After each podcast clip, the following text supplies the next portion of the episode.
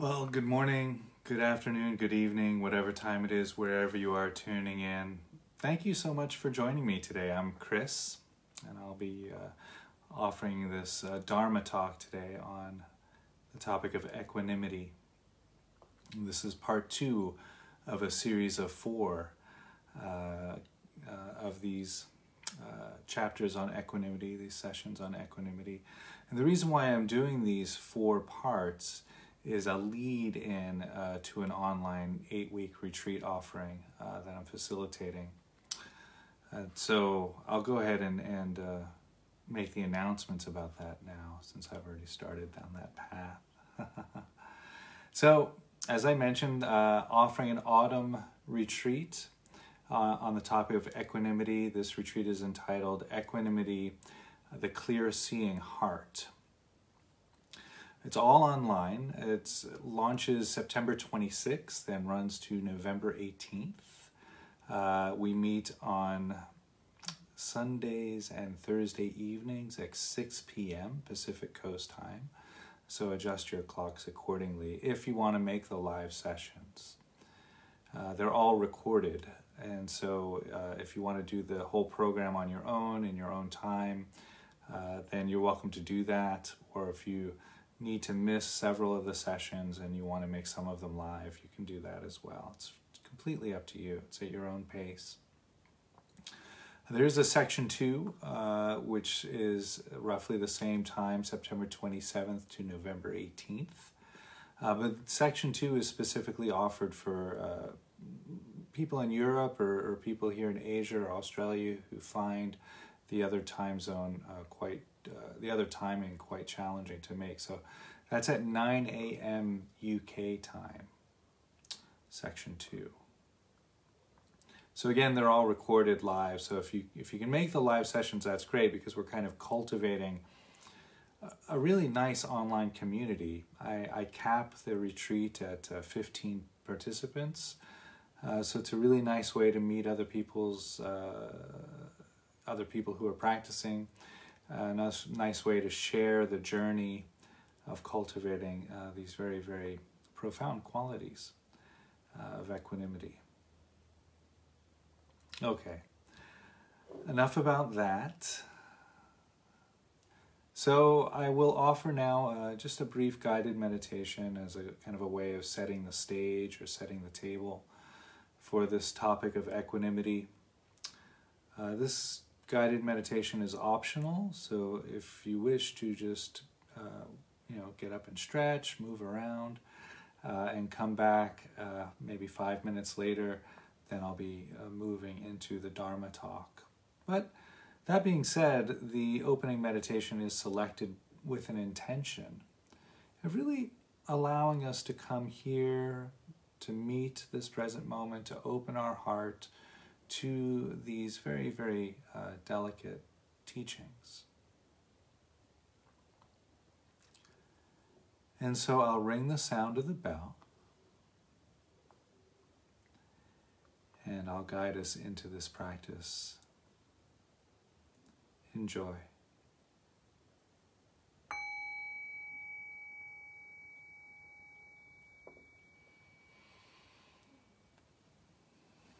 And so the invitation here is, is just to arrive into this present moment. And you might arrive by just taking a nice, long, nourishing, deep breath here.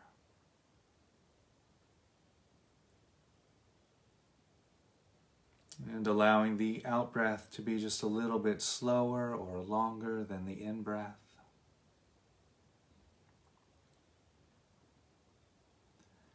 That longer, slower out breath often brings a, a sense of calm, of stillness to the heart, to the body, to the mind.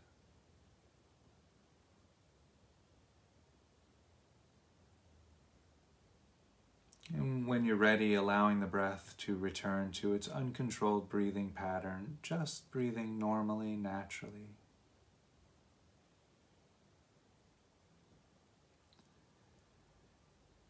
And perhaps while we're noticing the breath, you might notice the rising and falling of the abdomen,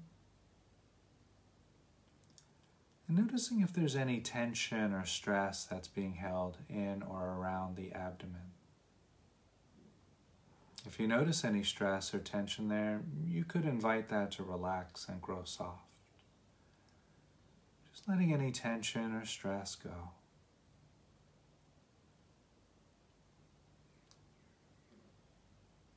You might also notice the rib cage expanding and contracting with each breath.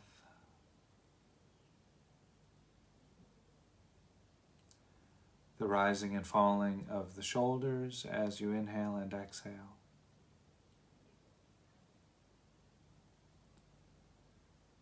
You might also notice the back moving out as you breathe in and in as you breathe out.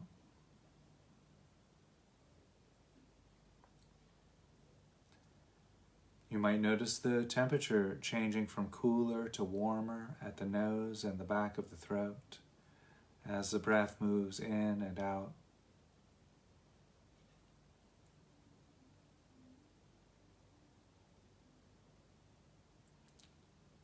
And while we're here resting with the breath, the invitation is to bring awareness and attention to the feet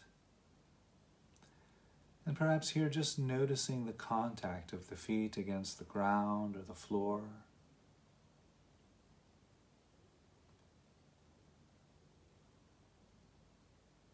How nice it is to feel anchored and supported by this ground.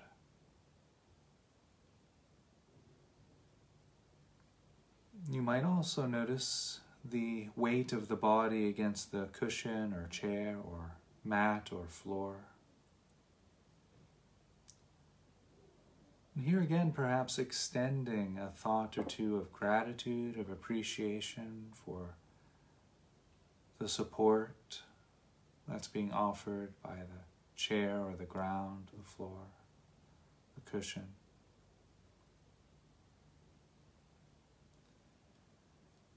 And both the floor and the seated apparatus really just serving as substitutes for planet Earth, for Mother Gaia.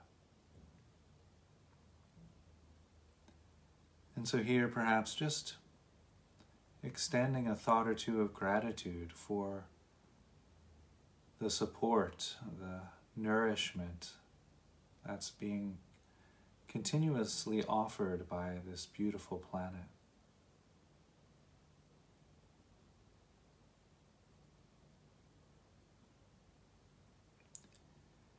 We might also notice the sensations arising from the hands and the arms. Perhaps noticing the hands resting against the body or touching each other.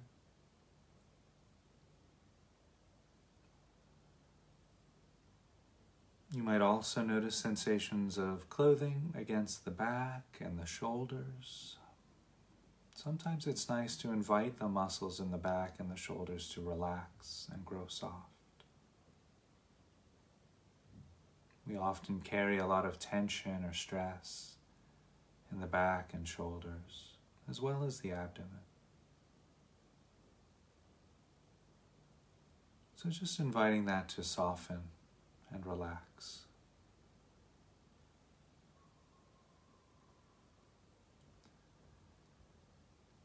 You might also notice sensations arising throughout the cheeks of the face.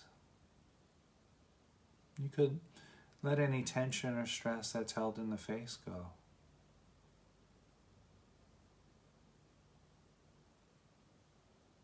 And noticing any sensations arising from the top of the head.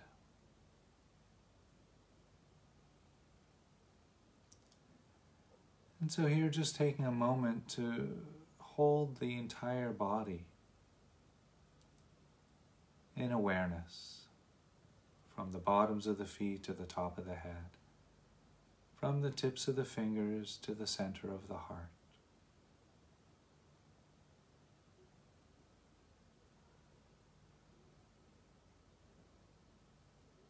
And resting, breathing. And so here the invitation is to bring into awareness something you feel grateful for. This could be something in your present moment experience, like grateful for the breath, this amazing inhalation which allows for our awareness, for our consciousness. And as we exhale, we send out life support to the trees and plants and flowers.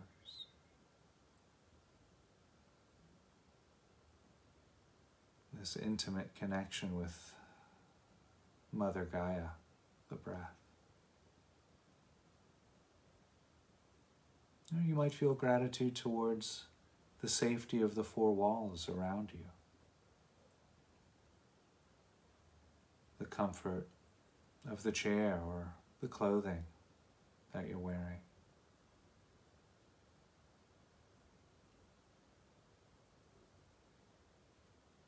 The laughter of a friend, the beauty of a flower or a sunset. Whatever it is that warms your heart.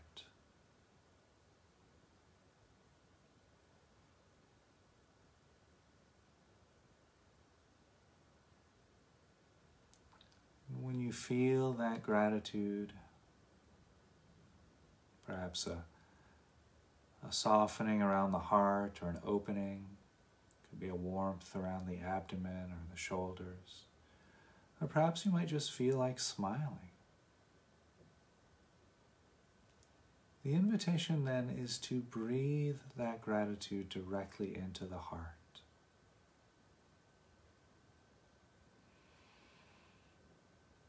And as you exhale, breathing out gratitude, sending it out from the heart to the abdomen. And breathing gratitude directly into the heart. And as you exhale, sending it out through the shoulders, this warmth of gratitude, this smiling energy through the arms, the elbows, all the way down through the hands and the fingertips. Breathing in that smiling energy directly into the heart. And as you exhale, sending it out through the legs, soaking down this warmth, this smiling energy through the knees and the calves and shins, through the ankles, and all the way through the feet and the toes. And breathing in that warmth, that smiling energy of gratitude directly into the heart. And as you exhale, sending out that warmth, that gratitude, that smiling energy through the neck and into the face, the eyes, the forehead, and the top of the head.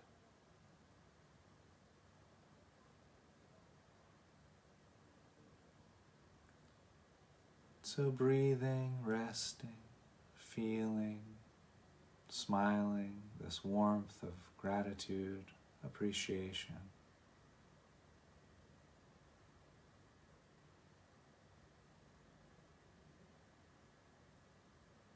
And so, in the next breath or two, we'll begin to shift away from the meditation and back into a conversational space. And I'll cue that by ringing the bell three times.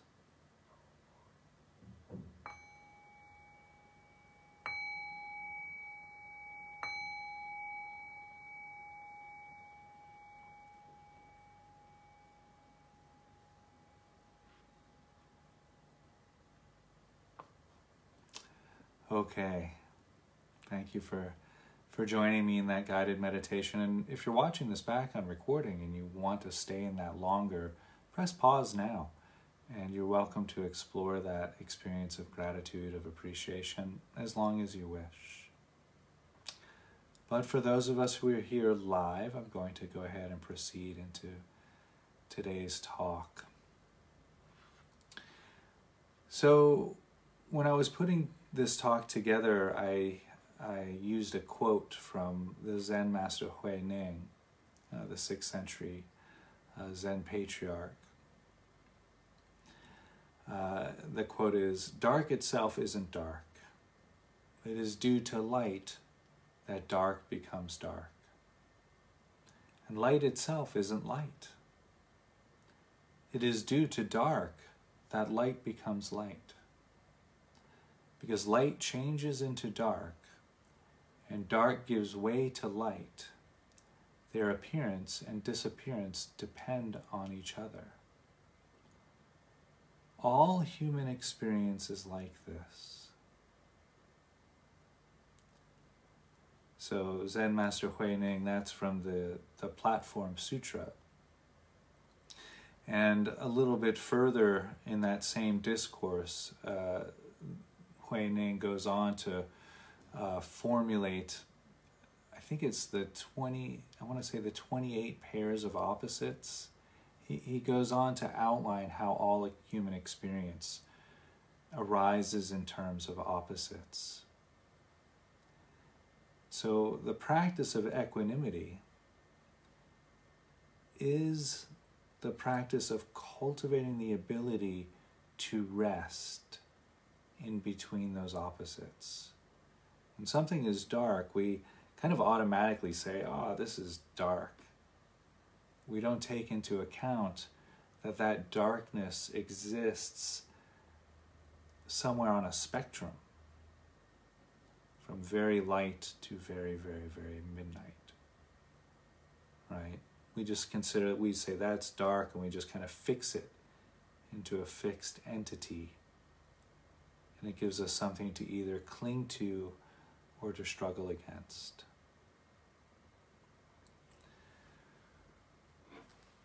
So I want to read here from the early Buddhist text as well. This is a, a, a exchange between a wandering mendicant named Vacchagotta and Gotama the Buddha.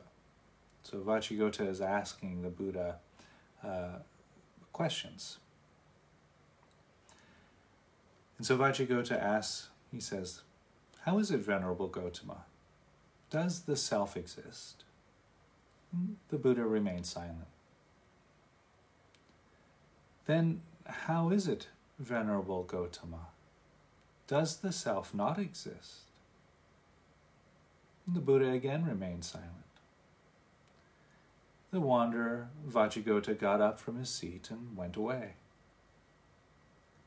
The Buddha then turned to his attendant, Ananda, and said, if I had answered the self exist, that would have encouraged eternalism.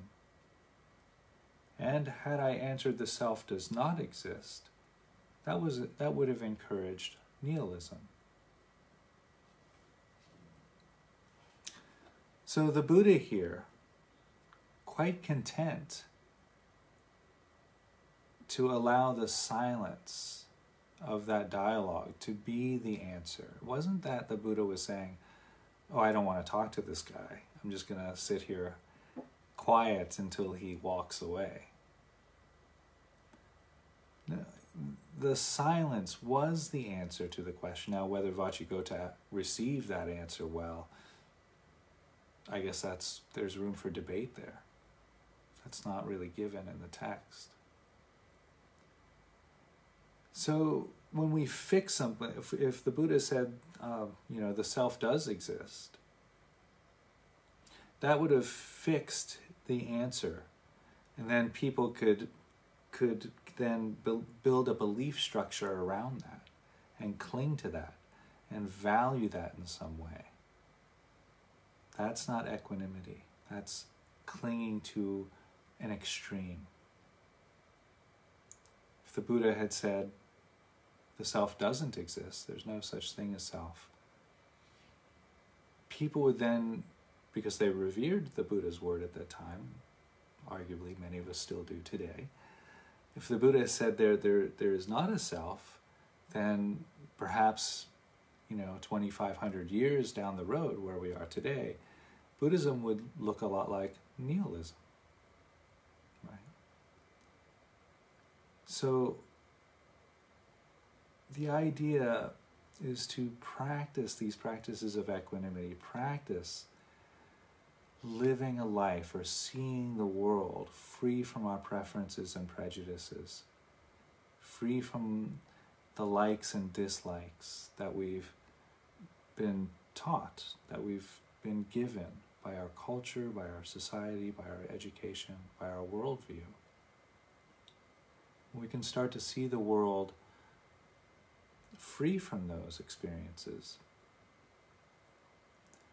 An unspoken middle way arises out of that seeing. That's what Aristotle called it the unspoken middle.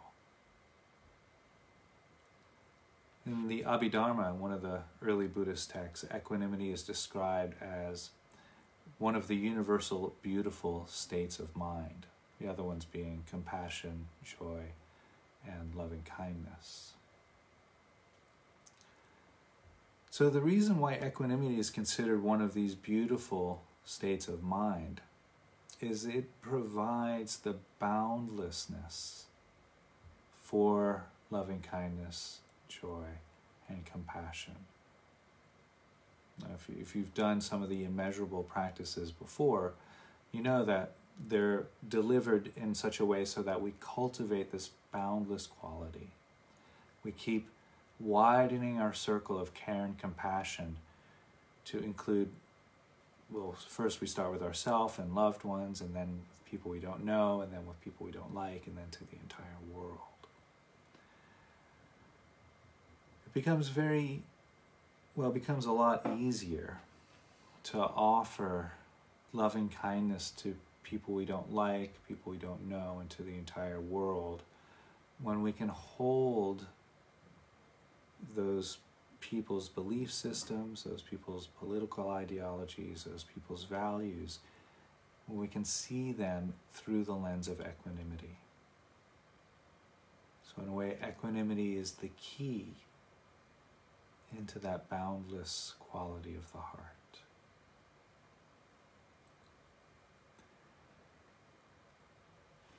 So, Bhikkhu Bodhi, the venerable monastic scholar, he describes equanimity as to stand there in the middleness of.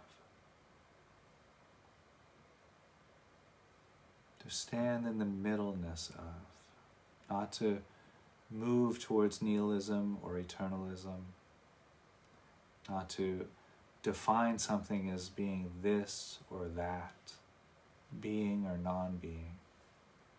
It's not that those definitions don't exist, but to relinquish the need to find ground there. We don't need to to say we are this or we are that as a way of defining ourselves, as a way of moving through the world. Because that ground is impermanent.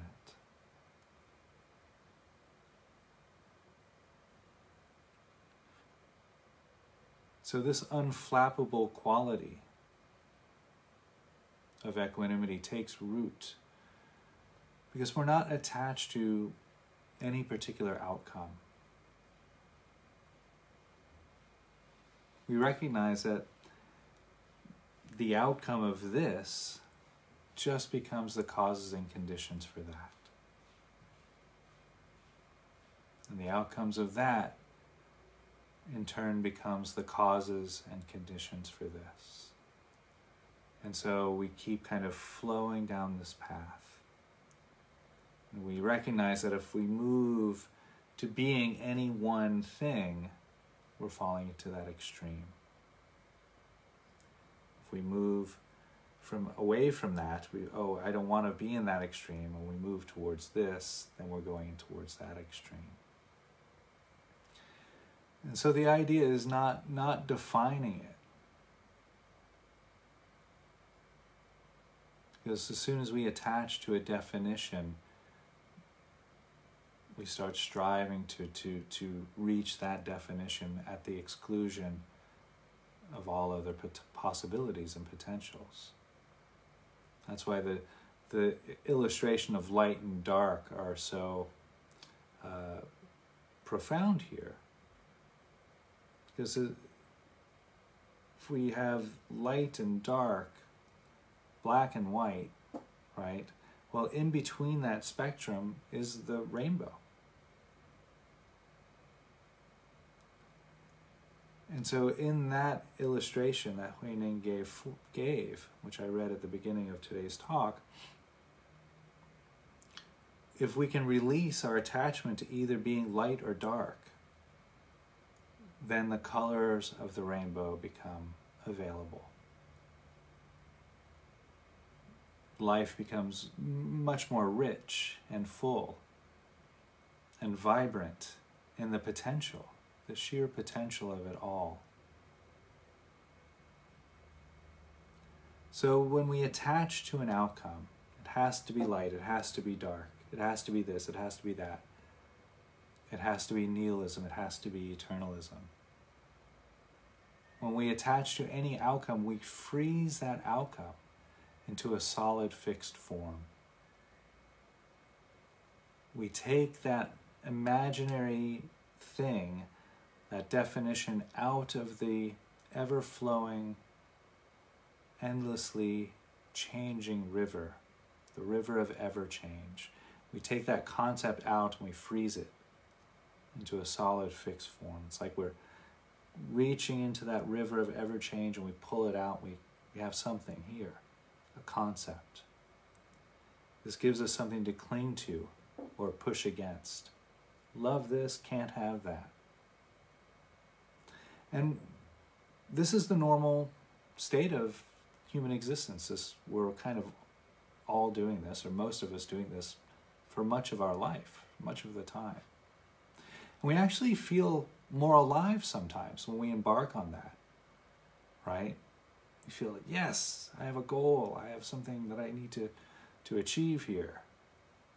We feel like we're really moving towards something. That aliveness is deceptive because it, it only serves to reinforce who and what we think we might be. Doesn't really allow us to touch into that essence of who we actually are. It's fine to have goals. It's beautiful. Great to have goals. Wonderful. The issue there is, is fixating on it, becoming obsessed with it. The tension, the stress, the suffering that goes along with all of that fixedness. So we have a goal, we have an outcome that we might like to bring forth, but we're also open to the the display, the massive amount of option that the human condition allows for. And so once we recognize that each second gives birth to a multitude of options, and this second itself, this present moment, is a result of millions and millions and millions of causes and conditions coming together, landing right here and right now. Once we can really feel into that interdependence of causes and conditions and causality, this ever unfolding, ever changing reality that we live in. Just to live in the mystery of that takes the the hypnotic hold over fixation away because it's just so much more fun to to rest in this ever changing flux of reality. That it doesn't have to be this or that. And so in this 8 week online retreat offering that I'm that I'll be facilitating by the way that's uh, good for beginners and advanced. I know sometimes when I speak about talks or give talks like uh, this one about equanimity and the immeasurables, I, I tend to really aim the arrow high. And that's intentional, it's, it's meant to inspire. Um, but I don't want to uh, dissuade people if there are people who are just beginning a practice. Really, I, I cater to, to people from all, uh, all experience levels. So if you already have a, a strong, healthy meditation practice and you, you find this intriguing, please do join. If you don't meditate at all, you're welcome to join as well, and uh, we'll, you know, we'll, you will receive benefit. So a couple of the, the practices that I'll be offering on the eight weeks is one is a, a meditation just on resting.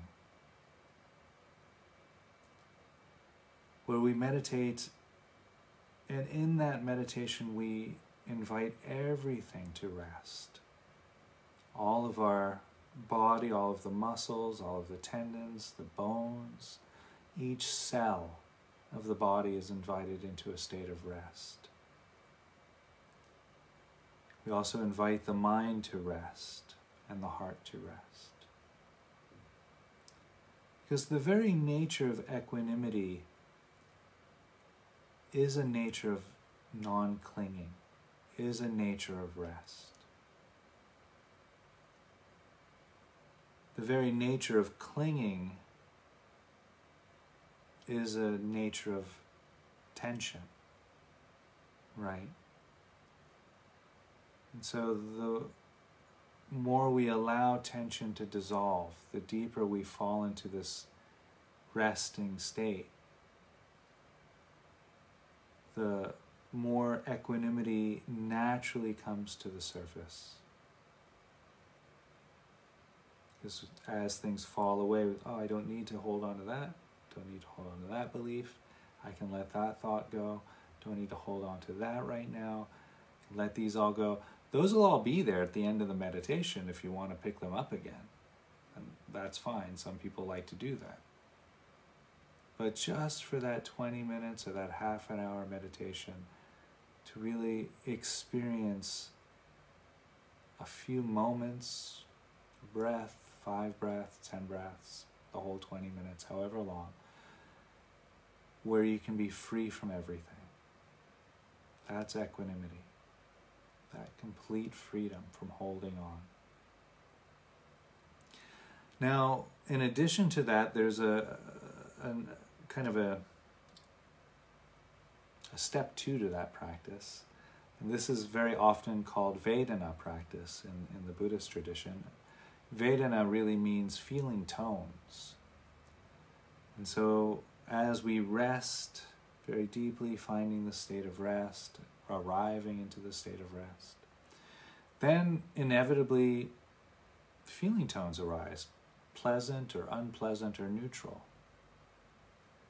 And that's just because we have a human body and a human nervous system, that human body interacting with its environment even when we're in a state, a state of rest. Pleasant, unpleasant, and neutral continue to arise. And so by cultivating a certain dexterity over noting, okay, pleasant, pleasant, pleasant, my back against the back of the chair, that's pleasant and comfortable. Oh, my foot's falling asleep, that's unpleasant, unpleasant, unpleasant. Hmm, uh, clothing against my shoulders, that's neutral, neutral. My legs, also neutral, neutral, neutral and so forth. And so we rest and we start to note pleasant or unpleasant and neutral feeling tones that if you're really resting, it, it might seem that they're cascading through awareness. We start with the body, and then you can add pleasant or unpleasant or neutral sounds, or even thoughts, pleasant, unpleasant, neutral thoughts that, that appear in the mind. And so, by cultivating this skill, this dexterity with these feeling tones, we recognize that something could be pleasant or unpleasant or neutral. We recognize that those feeling tones are a different experience to our emotional reaction to those feeling tones. So a space starts to open up. So, for example, if if I'm, you know, resting in meditation and I have a pleasant thought about uh, dinner, then I can just say, oh, pleasant thought, pleasant, pleasant, pleasant until it fades. I didn't have to get up and go eat. I didn't have to start cooking dinner. Right? So so I wasn't clinging to it. I wasn't striving for it. I could just note the feeling tone of pleasant and let it go. That's just a very simple example, uh, but it can get it can get pretty pretty deep with that. Particularly with aches and pains and itches, you know, if we're really resting and a an itch arises in the body. You can ask, can I rest with this? And if you really pose that question and bring yourself back to that state of resting, you'll notice the itch arises, it stays for a while, it might pretend to be very important, and then it eventually dissolves.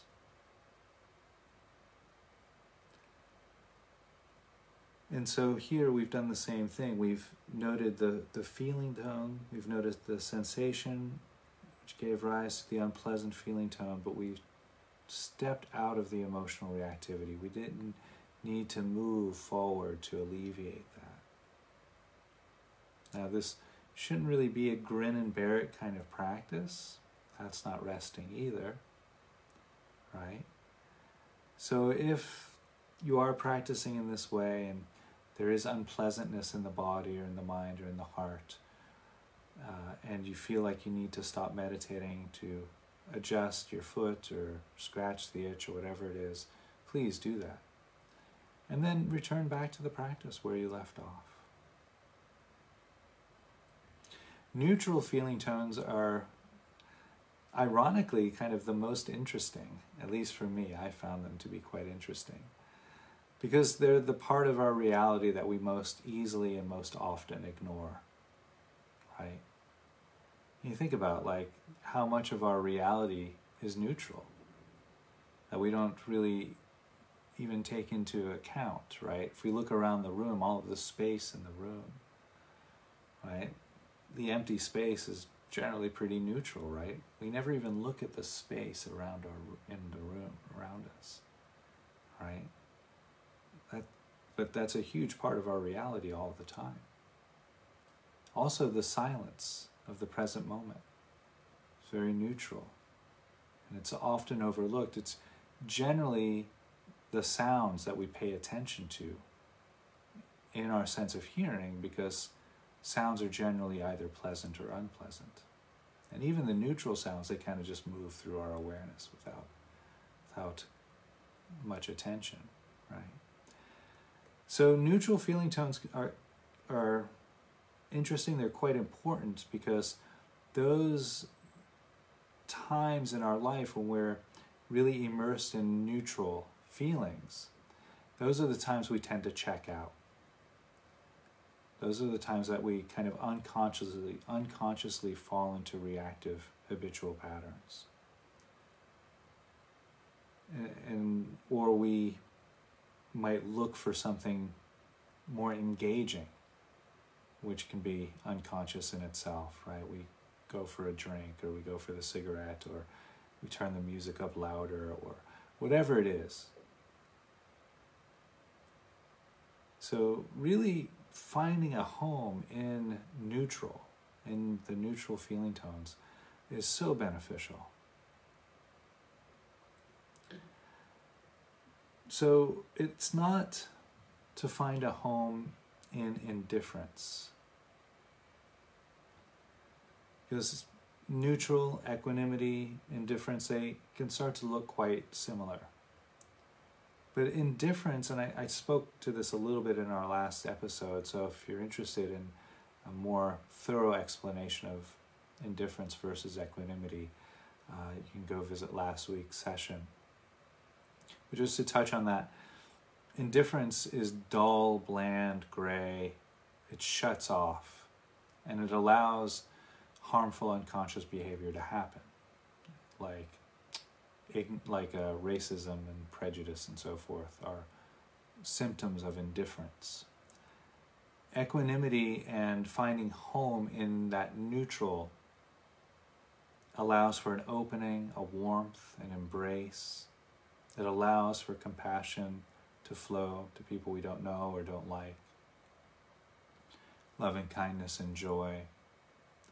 So equanimity is quite, quite, has a much, much larger scope. I consider indifference, when I think of indifference, I think of something closed and contracted. Equanimity is large and vast and wide and spacious.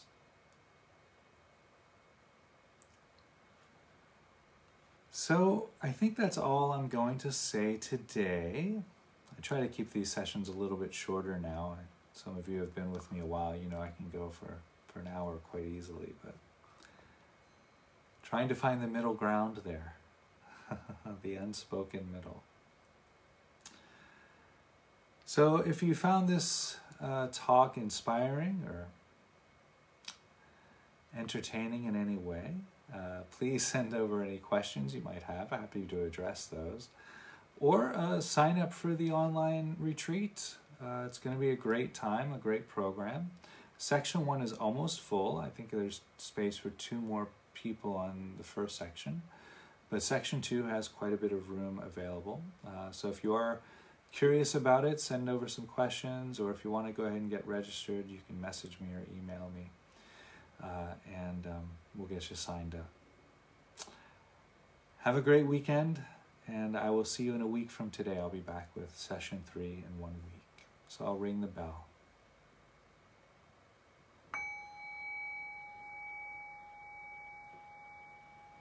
Thank you.